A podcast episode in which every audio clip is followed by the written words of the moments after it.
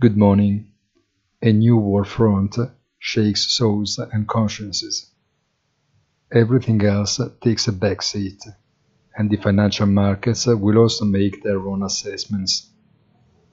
Over the weekend, the cryptocurrency one, the only one always at work, proved to live in its own abstract dimension. But today, it is the real litmus test with the non-negligible risk of a new heavy correction. Have a nice day and please visit our site easy-finance.it.